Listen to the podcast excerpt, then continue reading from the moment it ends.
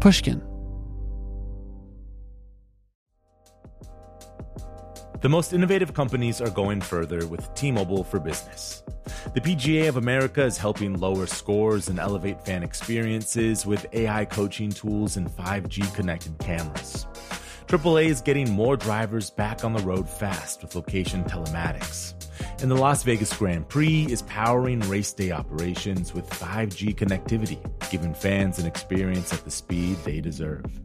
This is accelerating innovation with T-Mobile for Business. Take your business further at t-mobile.com/now. Did you know some travel credit cards offer 10 times points on your spending? Don't miss out on big rewards for your next trip. NerdWallet lets you compare smart travel credit cards side by side, curated by an expert team of finance nerds. What could future you do with better travel rewards? A free flight? A room upgrade? Don't wait to make smart financial decisions. Compare and find smarter credit cards, savings accounts, and more today at nerdwallet.com. Reminder, credit is subject to lender approval and terms apply. NerdWallet, finance smarter. Before AI can help your business predict demand, accelerate growth, inform decisions, automate tasks, reveal insights, generate content, you have to trust it. Introducing Watson X Governance, helping you govern any AI as data, models, and policies change so you can scale it responsibly.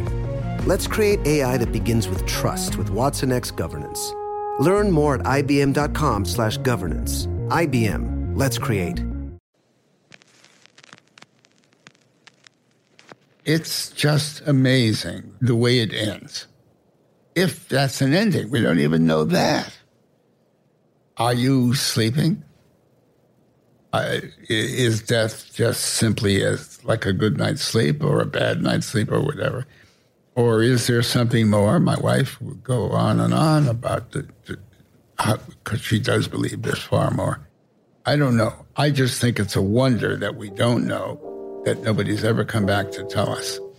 And that the last question in a lifetime full of questions we don't know the answer to. That was Norman Lear. I'm Sam Fragoso. This is Talk Easy. Welcome to the show.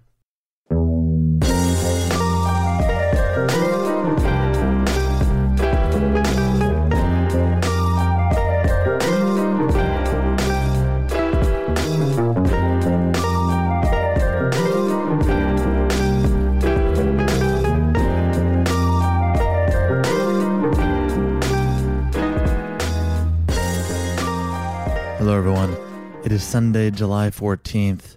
Uh, I'm sitting here in Los Angeles, and uh, this is generally the part in the show where I introduce our next guest. But uh, if you've been listening to the podcast for a while, you may have recognized Norman Lear as someone who has come on this show.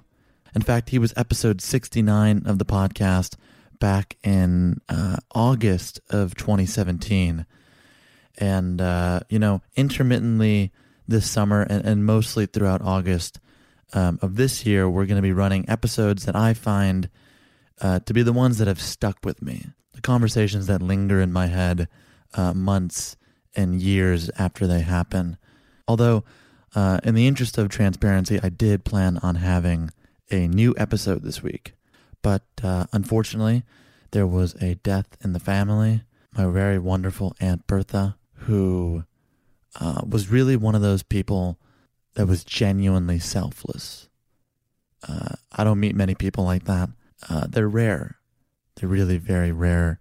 And uh, her loss will be felt in my family and in, in, the relationships and people that she had in her life, independent of our family. And uh, I just want to dedicate this episode to her and all the goodness that she brought into this world. I don't know if if I or this podcast um, always manage to follow in that line, in that thinking of contributing joy and good into the world, but I know uh, we certainly try here on the podcast. So this is an episode with Norman Lear. It's from two years ago. It's one of my favorites.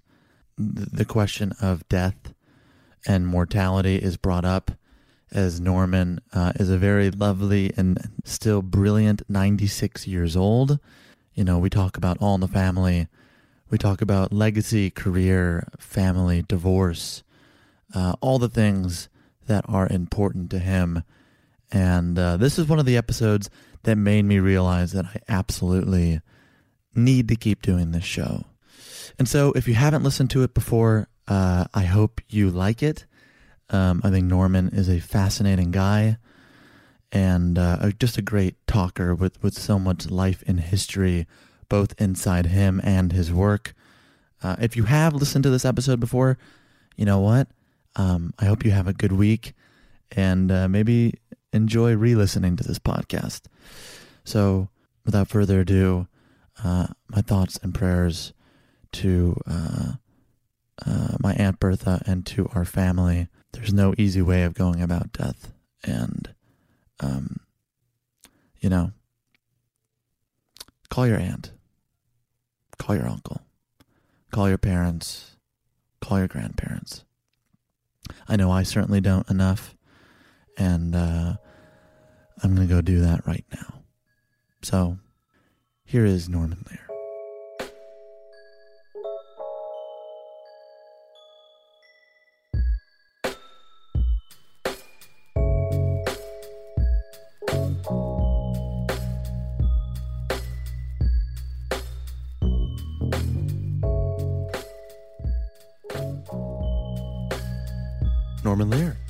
Fragoso. That's really good. It's almost like we rehearsed this. I worked on it. You worked hard before I came over here. Let's start off with a thank you for letting me come into your office and, and do this.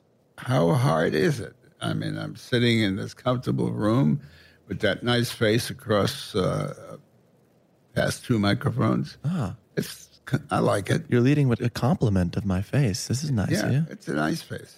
Well, I appreciate that. I mean, you know, I imagine a lot of people come in and have come into this office. You've been here for a while, right? We've been here for a while, yeah. Hmm. Reasonable amount of people, Too many people? never too many. That- Is that is that your life philosophy? I like people. I like people very much. They fill my life. Hmm. They and what they do and what they cook and what they mean and how they love. You were never an isolationist. I don't believe I, no, not in this lifetime.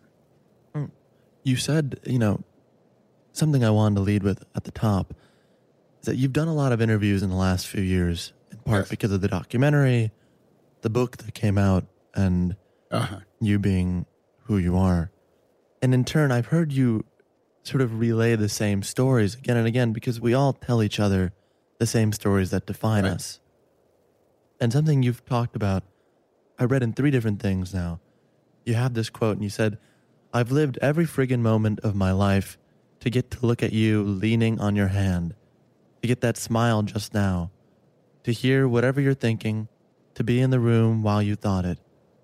It's taken every split second of my life to get here. And here we are. I, I love that. and it's incontrovertible. I mean, my use of the word incontrovertible a moment ago, it took me every split second of my life to get to say that. And now hear myself repeat it and look at you smiling. It's true. And now we're here. And now we're here. It's and everybody who is listening to us, it has taken them every, but I mean every, split second of their lives to hear me conclude this sentence. And they've been waiting for the conclusion of that sentence But They didn't know they were waiting, but they were. I wanted to ask you right now, you know, August 15th, 2017. How do you feel right now? I feel perfectly terrific. And you asked me that because I'm 95 years old. No, I'm asking you that because you're a human being sitting across from me. Oh, I like that. But I'm a 95 year old human being sitting across from you. That's true. So it makes the question perhaps a little more interesting. I'm not going to put any doom and gloom behind it. I think I'm asking that because before we started on the television, our president has been talking about the sort of what he believes to be the innocuous nature of Nazism. um, to put it politely. And we're in. We're, you like that? I think 16 million people later, uh, at the least, to hear the president of the United States say that. Oh, God, the foolishness of the human condition. Have we gotten more foolish? Uh, over these years? Yeah. I don't know if we've gotten more foolish, but this is certainly a highlight foolish moment. in the highlight reel, we're gonna be we're gonna be in it. 2017 will be in that. Oh my God, yes. Part of the beauty of me is that I'm very rich. Free trade can be wonderful if you have smart people, but we have people that are stupid. If you really love this country, you have a very, very hard time convincing people that what you're doing is right and that you're really smart. And like a lot of us are really smart. I'm really smart. Went to the Wharton School of Finance. Even then, a long time ago, like the hardest or one of the hardest schools to get into. Did well at the school. Came out, made a fortune, wrote a book called The Art of the Deal. Did everybody read The Art of the Deal? We need a leader that wrote The Art of the Deal. Does it? Con- I guess I, I wanted to lead with how you're feeling now, and that are you more concerned than usual with with I our am, country? I am deeply concerned, but I felt when it happened, when uh, he, we're talking about Donald Trump, was elected, he represented the middle finger of the American right hand. And it was the American people saying to the establishment, This is the kind of leadership you give us everywhere we look. Take this. And this was him. And I, as I hear myself repeated, think there's still some truth in that. Hmm. so do you think we were leading to this? Because? I don't see leadership anywhere. I don't see, I mean, corporate America, as Eisenhower predicted, that is five star general, two time Republican president, Dwight David Eisenhower, as he predicted on his way out of office, watch out for that military industrial complex. And in his first uh, draft, he referred to it as the military industrial congressional complex. And uh, as I look at America, it is choking us to death now. More so than it was in the 70s or 80s. Oh, yes. It was when Eisenhower warned us, he warned us about it, it was coming. Prophetic. And uh, it is it is here and has been here. Did you think back then that it would shape out to something like this now, and that you'd have to spend your days thinking about it? Oh, I, I no, I could never have. You know what the question reminds me of? I loved burlesque as a kid. I used to go when I was at college. I was only there for a year before the war came, and there was a burlesque theater called the Old Howard in a place called Scollay Square in Boston. You're from Boston. Scollay Square. Do you remember Scollay Square? no, I'm No, from no, Chicago. was- Oh, there was somebody sitting here earlier from from uh, Boston. It's close enough. That's close enough. It's America. The comic and the straight man fascinated me. And the comic knows everything. I mean, the straight man knows everything. He knows exactly what should be done, what you should do, how the world works. How, and knowing everything, he had the comic bumping into walls constantly. so I have thought in recent years that the straight man was the establishment and the comic was the American people, and the straight man had the American people bumping into walls. Now, Donald Trump becomes president, and he is the leader in this country. So he has to be the straight man. So I have to reconsider what I'm, because he's a clown. How can he be the straight man? But we do have a clown playing the straight man, and we are bumping into walls. And behind those walls are such things as uh, bombs, hydrogen bombs. He's been miscast. He's been entirely miscast. I guess you could put it that way. Have we miscast? But we, I, I can't say the American people have miscast their president without somehow bringing the establishment into it. They've miscast in a deliberate way. Well, I think we've done the miscasting. I mean, we elected him after all. Yes, we did. I mean, but not- not it was a fuck you miscasting. Yeah. Do you think, you know, this is perhaps a bit of a stretch, but I, I wanted to hear your thoughts on modern culture right now and how it perhaps gravitates to someone like Donald Trump. And I think in part this is connected to what we're interested in in television. You know, a show you supported a bunch is The Carmichael Show. One of the best things I think that has been on broadcast television in, in probably five, six years. Well, gentrification is essentially when developers look at a neighborhood the way Richard Gere looked at Julia Roberts in Pretty Woman. You know, you see past all the flaws of the past, you see a perfect spot for a Starbucks or an Ethiopian restaurant run by non Ethiopians. So you saying gentrification is like when rich people say to a neighborhood, I can change you, and the neighborhood is like, good, because I want to leave this dirty prostitution life behind. And and the rich people are like, well, I'm gonna give you a bunch of money, go clean yourself up, so you don't embarrass me in front of my class of friends. Yes, yes, that's exactly what it is, Ma. It's when really nice rich people give a bad neighborhood a new beginning. What? That is such a glorified view of gentrification. Well, what is it then? And can you use a movie example?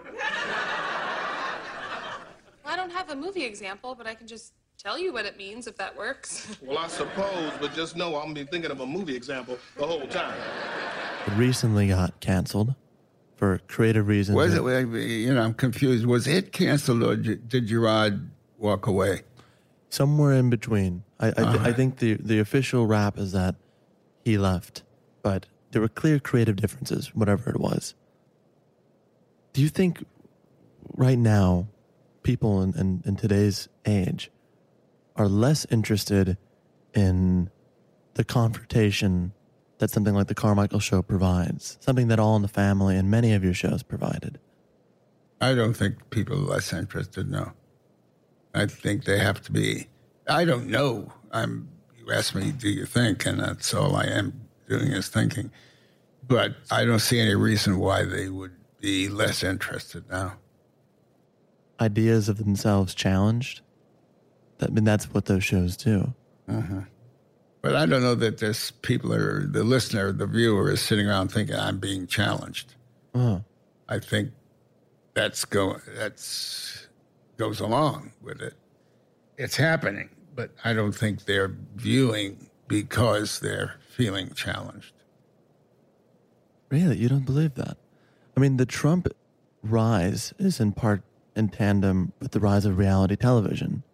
I mean, the numbers show that it's never been more popular than now. So there is a choice on the viewer's part to say, we like this and we don't like this. And the Carmichael show, as great as it was, never received the type of support that something like The Bachelor receives. Uh-huh. I think that's a conscious choice, right? Or, you, are you, or do you think that's an unconscious choice? Well, let's assume it's a conscious choice. I'm I'm not sure sitting here we would know why that conscious choice. Perhaps as good as the Carmichael show was, the individual didn't care for it. Or now this is the question of the challenge you speak of. Does that mean they wish not to be challenged? But in that, one has to think about were they sufficiently entertained to accept the challenge? As I saw the Carmichael show, I thought they were. But it's it's confusing and, and fascinating.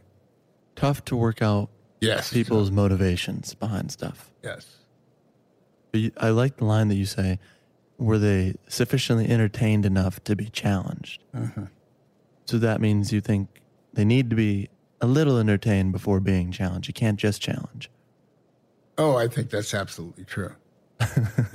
entertained in a dramatic fashion hmm. or in a comedic fashion or a combination of both.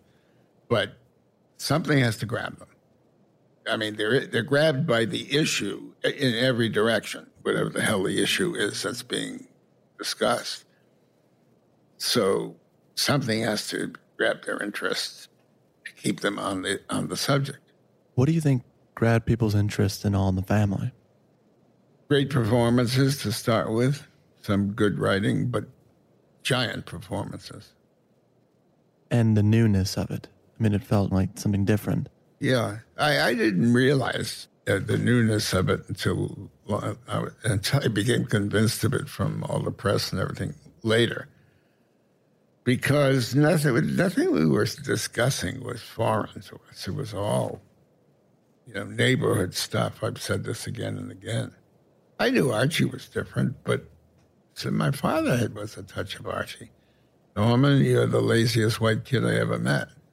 Why do you put a whole race of people talk down to talk to tell me I'm lazy? That's not what I'm doing, and you're the dumbest white kid I ever met. I've heard you say this before. Yeah. That exact quote. I, I'm, um, I like it a lot. yeah, I like it a lot too. That's why I remember it so well. Do you think, you know, you've been asked to talk about your life so often, so frequently, especially lately. Do you think it's easier for you to kind of pivot to a very select few memories and stories to explain yourself? Well, everything doesn't make for a good story. so you're using the good ones. What do you want to know about the dull ones? oh, nothing of that. I am interested. Is there a story of your father or a memory you have of your father that you. Elias is a, is a great one. I did a full episode of Maude about this episode of, I mean, in my life with my dad. I'm a theater buff. I was a theater buff when I was a kid. When I was 18 years old, I was driving, second year of my driving. And uh, my girlfriend, I married her some years later. Charlotte lived in West Hartford. I was in Hartford. I was picking her up to drive to the, uh, what's the theater outside in Connecticut, but close to near Westport Playhouse. Tyrone Power, who was a great film star at the time, was married to a French woman named Annabella, an actress also. And they were playing in Ferenc Molnar's Liliom at the Westport Playhouse. Now, Molnar was a major force in my life. I mean, I loved his work. And I loved Liliom, the play, which later became the musical Carousel. Tyrone Power was a great star, I said. I, as I said. So I had a date to take my wife, uh, my then girlfriend, to. Uh, I was driving to West Hartford to pick her up. All I had was a 1936 or something Ford that my friend Sid Pasternak and I bought for $130 or something.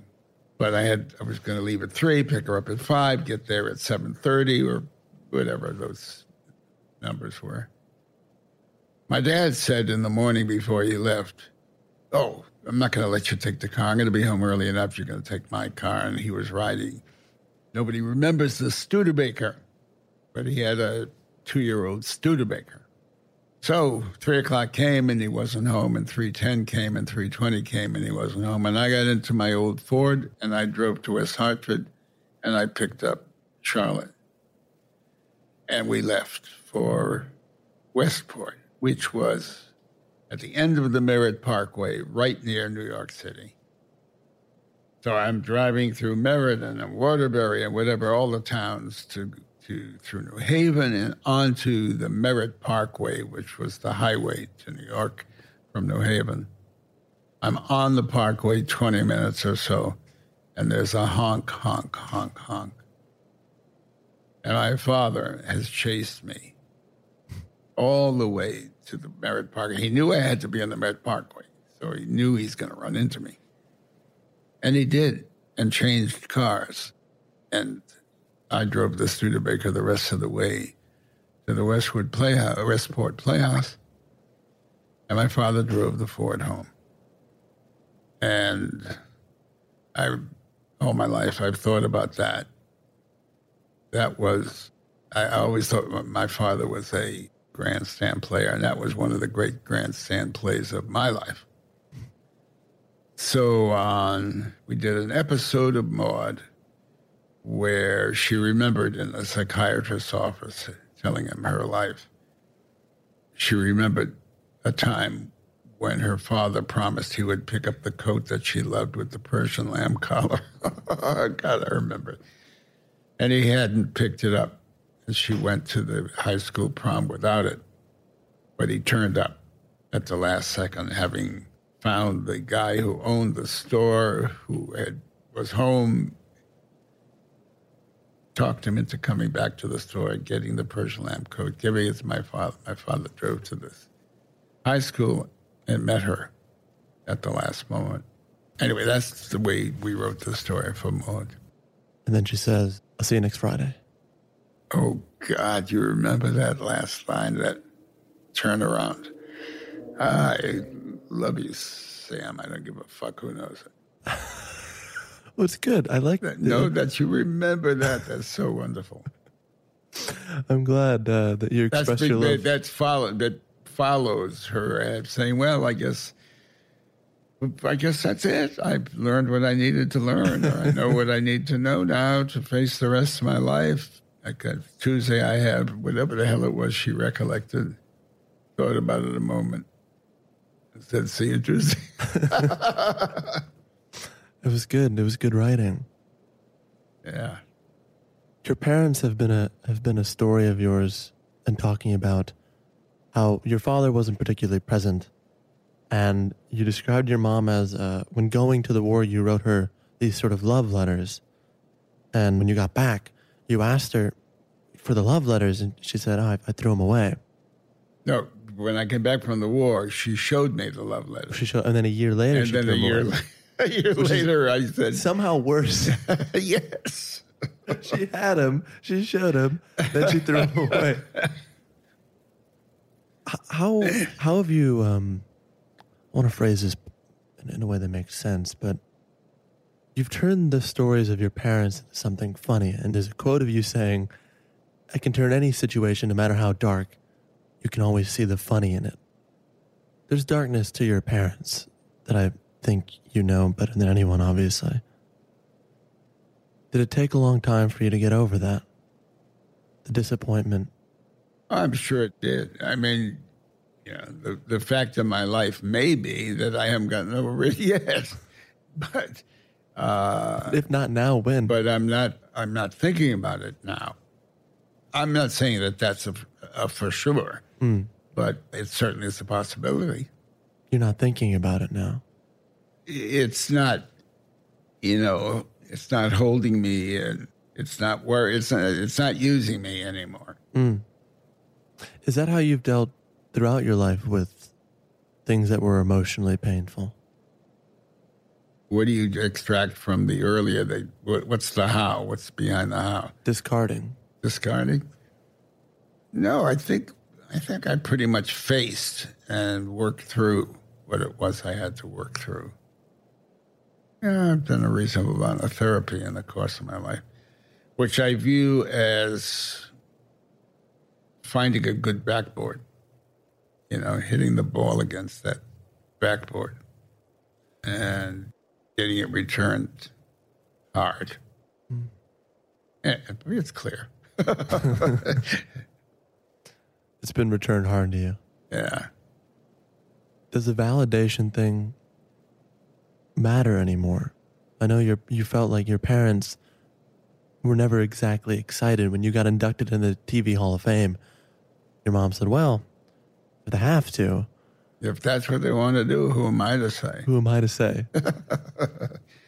that was her response. When I, when Ed Simmons and I first, we sold something and we were selling things door to door. We were making maybe $40 a week, each of us. And suddenly we sell this piece of material and it results in an invitation to come to New York and work for the Jack Haley Ford Star Revue, which was a very early television review, comedy, music.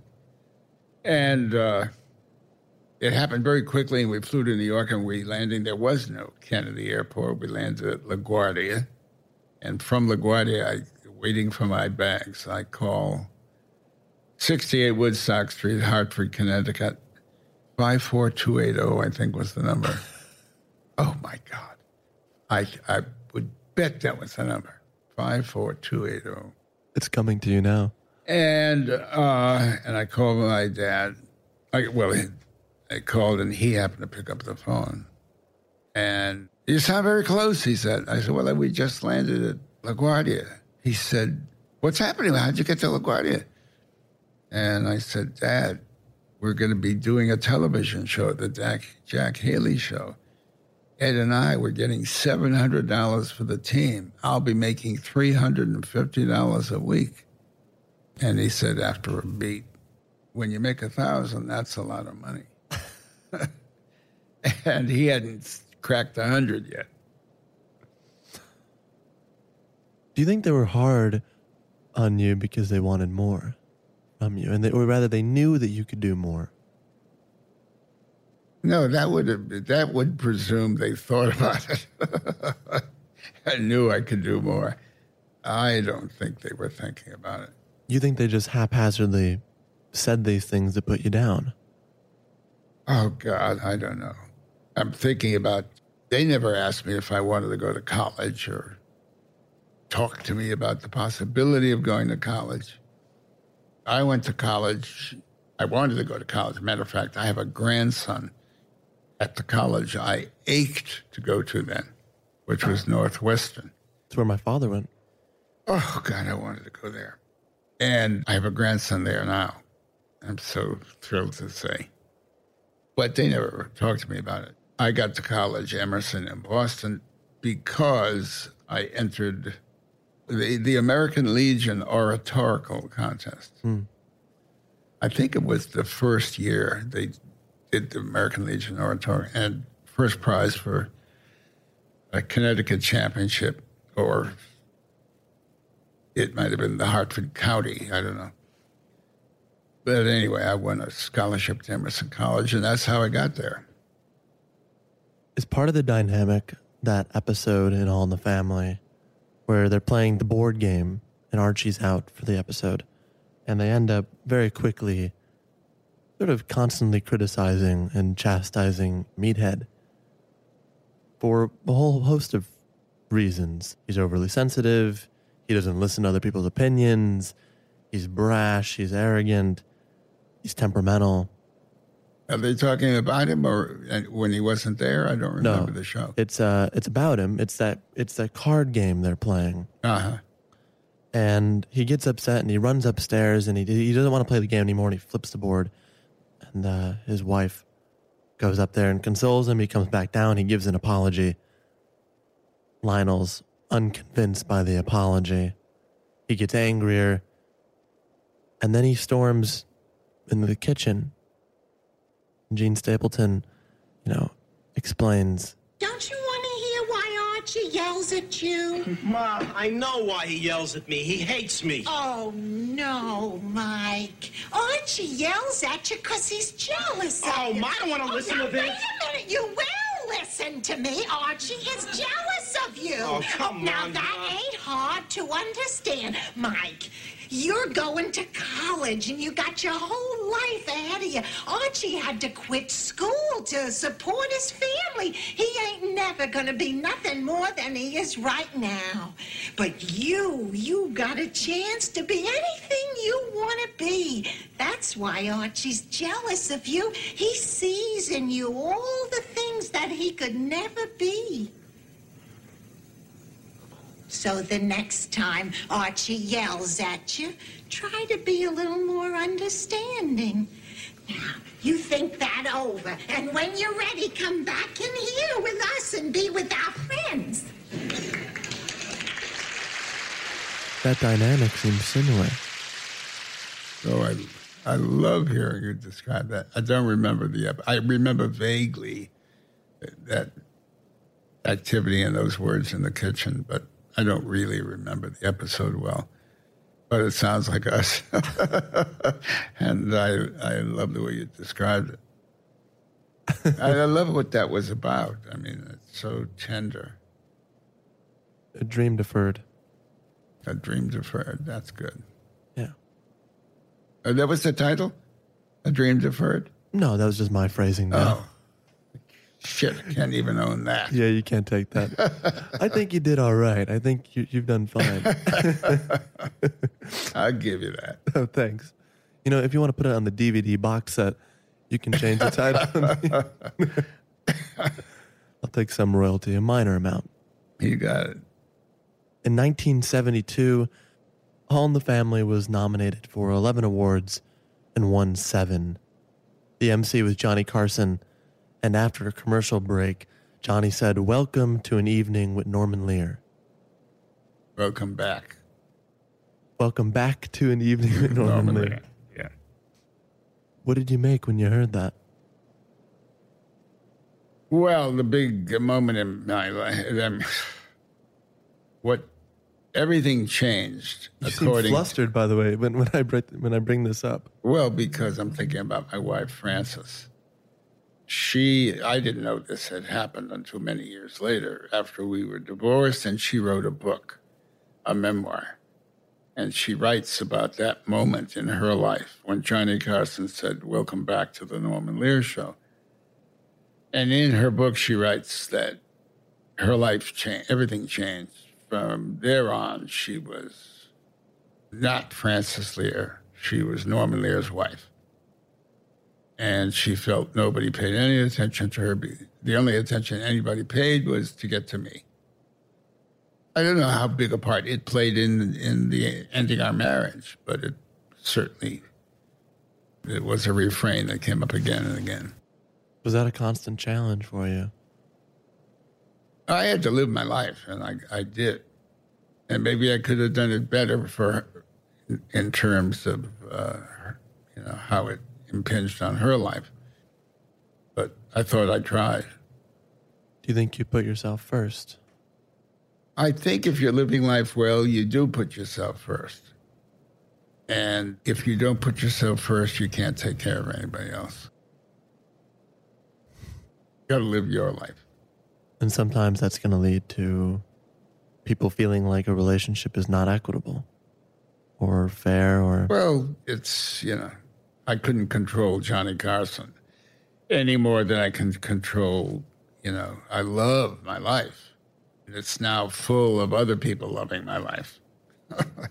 but uh, that came about. I wasn't working to make that happen. What I did made that happen. It doesn't sound like you have any regret or remorse about putting yourself first. I don't believe in regret. I think regret's a waste of time. Have you always thought that? As long as I've been talking about such, or as long as people have been questioning me about it, do I think everything I did was right, or everything, everybody I touched, I touched correctly, or the best? I mean, I did the best and made all the mistakes I made. But, you know, the more I try to think about it seriously, the more I believe regret is a waste of time, and time is precious. I can't express how precious I think time is every moment. Have you found it to be more precious the older you've gotten? And I know what's behind the question. Is to be, as time runs out, uh, you, you find it more precious. I like to think not, and I think not, but somebody else has to answer that. It's, you know, you do a good job of unpacking people's questions in a way where you're looking for the subtext of what someone is saying to you.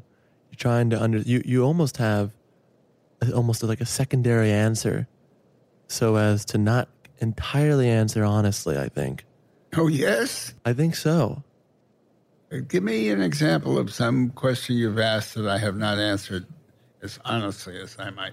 Both questions about time, you think my uh, subtext is about death. But I, actually, I'm I'm not considering death for you because you've said many times that death is not part of your present. You don't see it as that. You don't you don't fear it. You're not worried about it.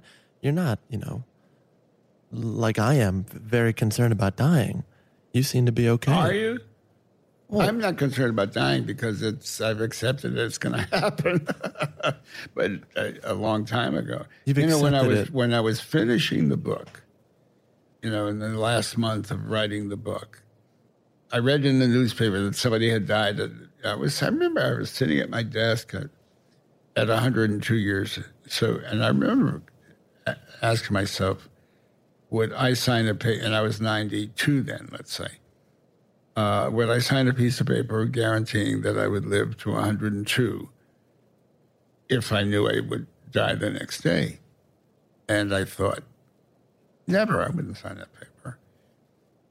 And then I thought, I don't want it because I don't want to know. And then I thought, if they, how about if they asked me if uh, it was 122? And I said, no, I wouldn't. I thought I would never sign the paper because I just don't want to know.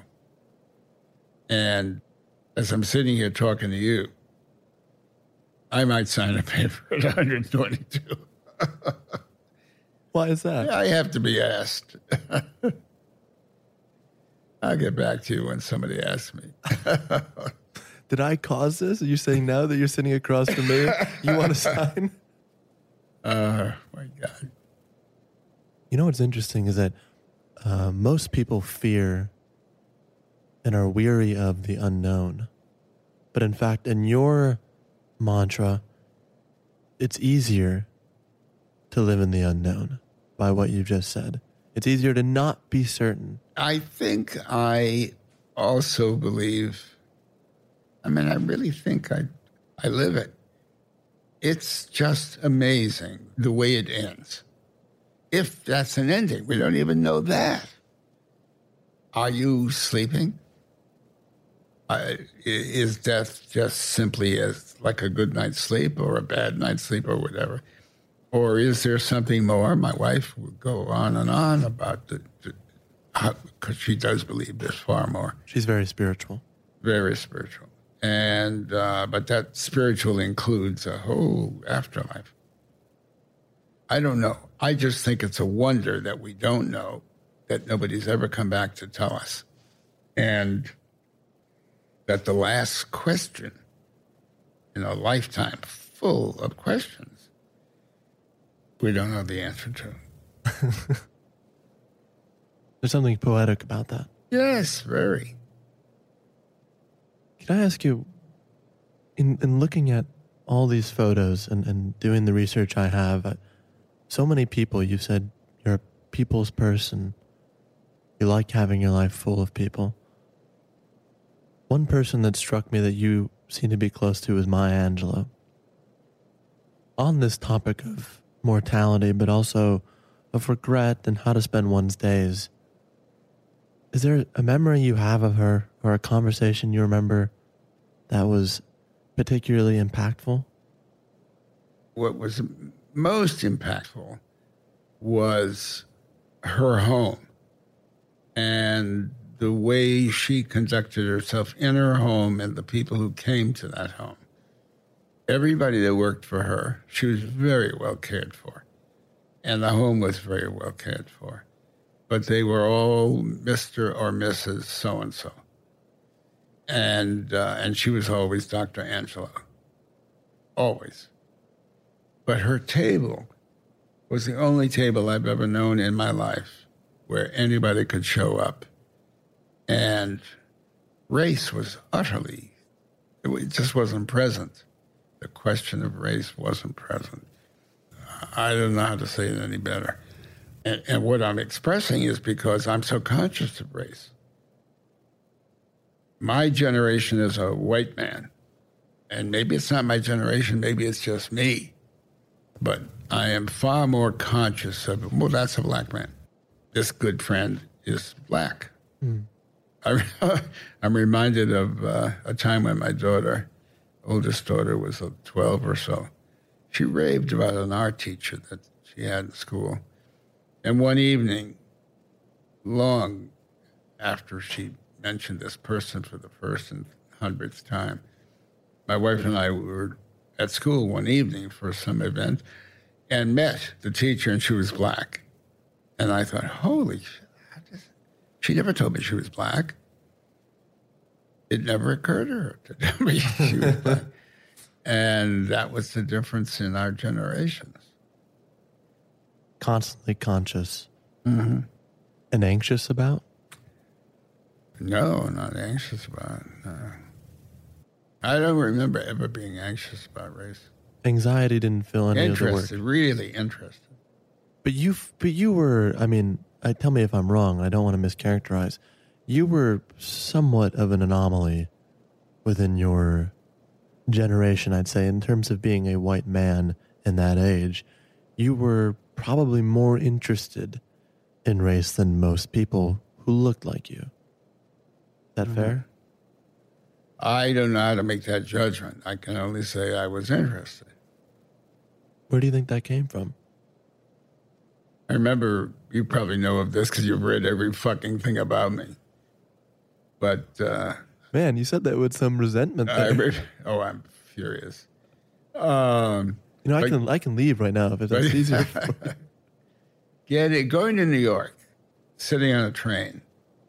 It seemed to me this happened often because I remember, and I love this. I love saying it this way: a train slipping into 125th Street when it slowed down coming into 125th Street, and it passed on the left side of the train. Uh, you know, hundreds of tenements, and the fire escapes of those tenements seemed like you could reach out and touch them. And most of the people living in those were black. So I, I would see black families. And I would think, as in an episode of All in the Family, Edith thought, oh, that person, I wonder where that person keeps the most important thing in her or his life. Is it a closet? Is it a drawer? Is it, what is the item? What, you know. I loved thinking about that. I came to look forward to slipping into 125th Street and thinking about those families. I think that speaks to your curiosity. Mm-hmm. I think that's what's driven your work, your life. You seem interested. Oh, I'm interested. I'm now interested in Sam. I can't. Oh, I hoped I would remember the pronunciation, and, and I, and I'm not even remembering the fucking name now, let alone the pronunciation I enjoyed. We'll get it at the end.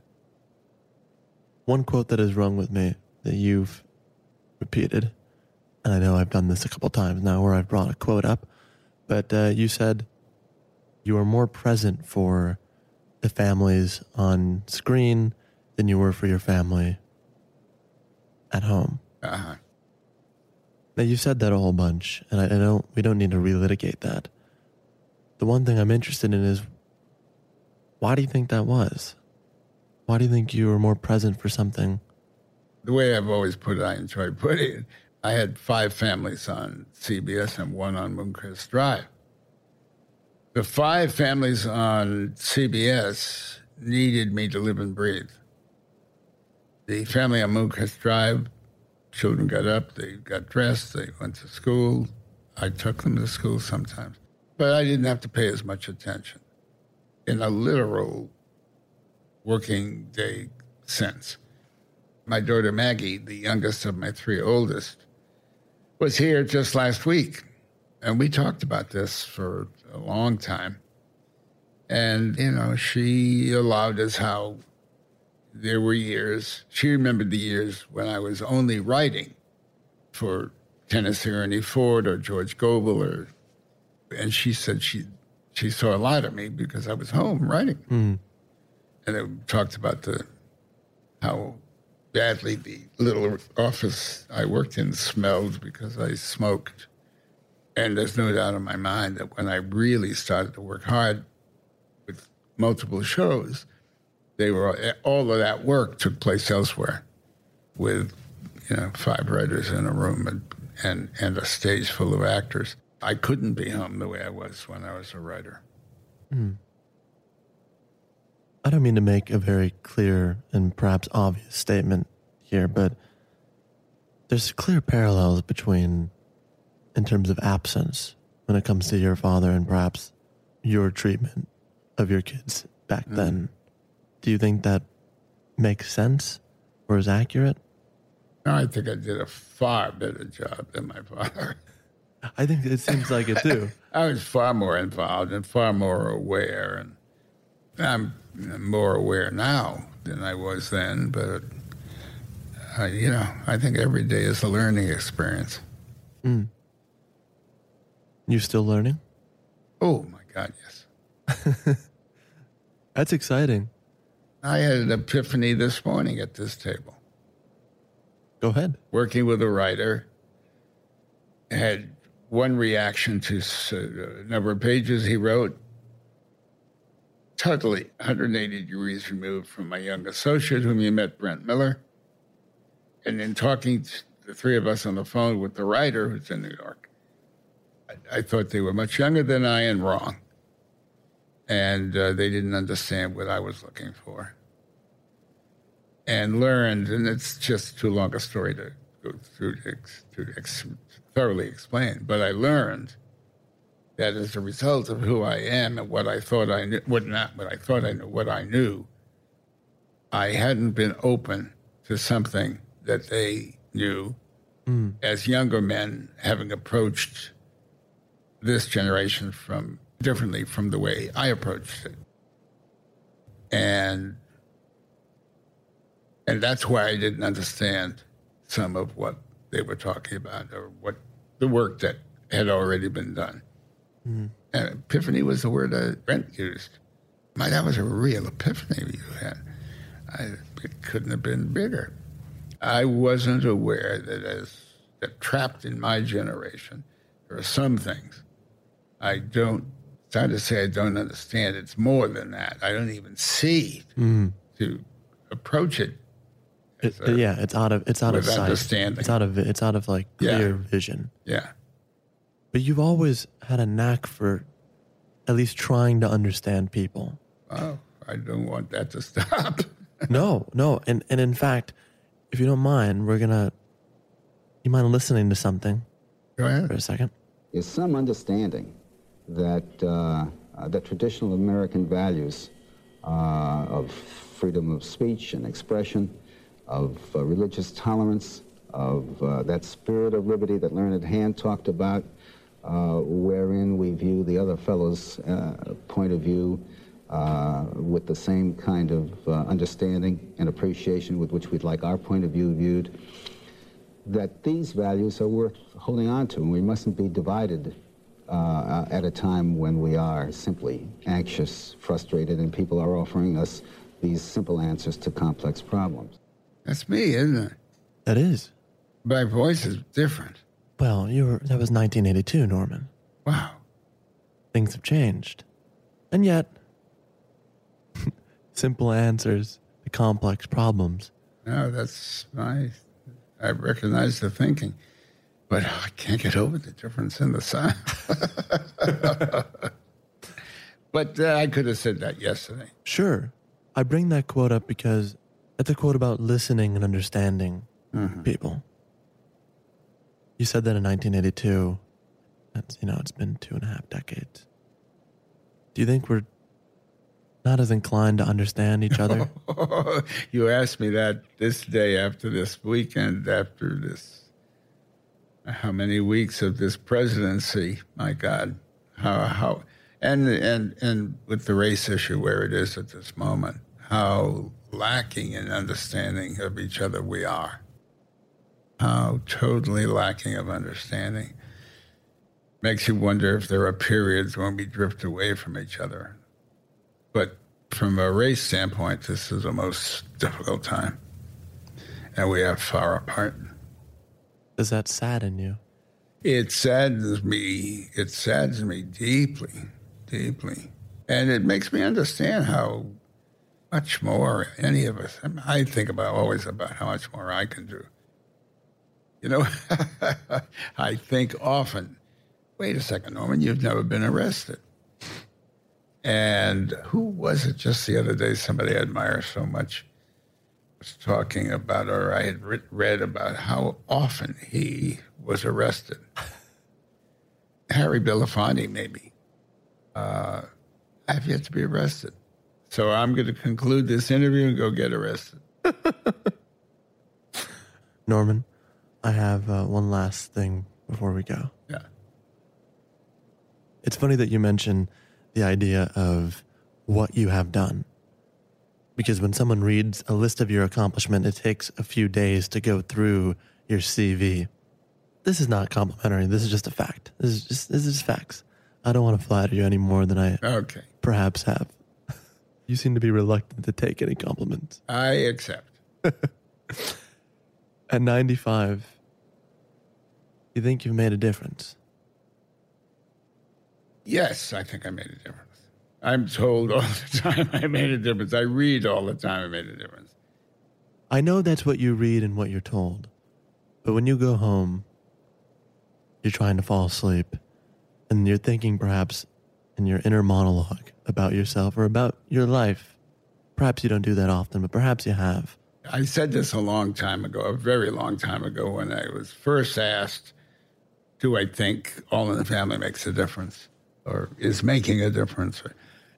If a couple of thousand years of the Judeo Christian ethic has resulted in being where we are, and we can't see that it's made that much of a difference, what kind of a fool would I be to think my half hour situation comedy made a difference?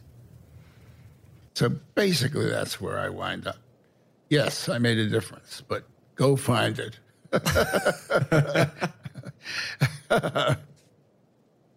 Norman, there, thank you so much for coming on. You're so welcome.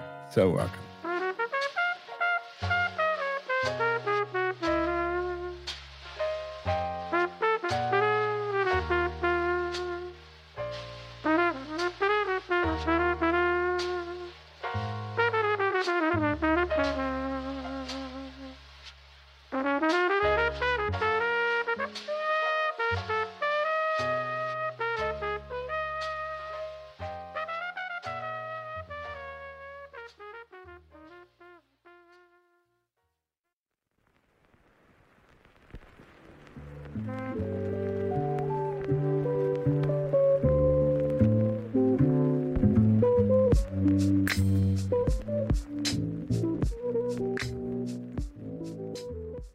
Special thanks this week again to Norman Lear. Uh, if you'd like to learn more about him and our podcast, you can visit the site at talkeasypod.com. Uh, on there, you'll find a back catalog of episodes we've done with other TV stars like Alan Alda and Rob Reiner.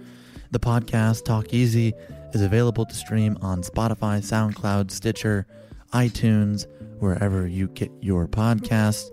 And uh, I want to thank our team for making the show possible week after week. Our executive producer is David Chen, graphics by Ian Jones, illustrations by Krishna Shenoy. Our booking is by Ian Chang. Our intern is Gani Zur. And uh, the show is produced and edited by Neil Innes. I'm Sam Fragoso. Uh, we will be back next Sunday with our regularly scheduled programming. Um, until then, rest in peace to my Aunt Bertha. And uh, happy almost birthday to Norman Lear one of a kind. I'll see you next Sunday. Have a good week, everyone.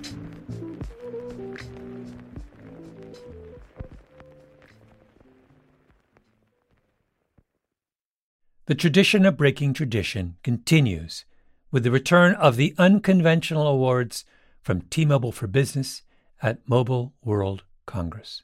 This is an event that celebrates innovators whose bold actions took their industries to new places. If that sounds like you and you're a T Mobile for Business customer, enter today. If you win, you'll be publicly honored among some of the most influential leaders in industry, and me, I'll be there too. Enter now at tmobile.com slash unconventional awards. See you there. Whether you're a savvy spender maximizing your savings with cashback rewards, a thrifty rate watcher seeking the lowest interest, or a travel enthusiast looking for extraordinary perks, Kemba Financial Credit Union has a visa to complement your lifestyle and unique needs. Apply today at Kemba.org to unlock a limited time 2% cash back on purchases and pay 0% interest on balance transfers for an entire year with a new visa from Kemba. You deserve a card that works for you. Restrictions apply. Offer ends June 30th, 2024. Musora is your access to online music lessons for guitar, piano, drums, and singing. You know, I love music, but I haven't picked up an instrument in years. You know why? I tell myself, I don't have time. Where am I going to find a teacher? Well, there's an answer Musora. Musora is the place where you can learn essential skills and techniques with more than a hundred of the world's best teachers and musicians and thousands of famous songs.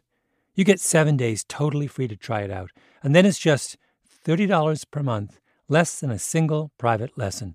Just go to Musora.com, M U S O R A.com, to start a new musical journey today.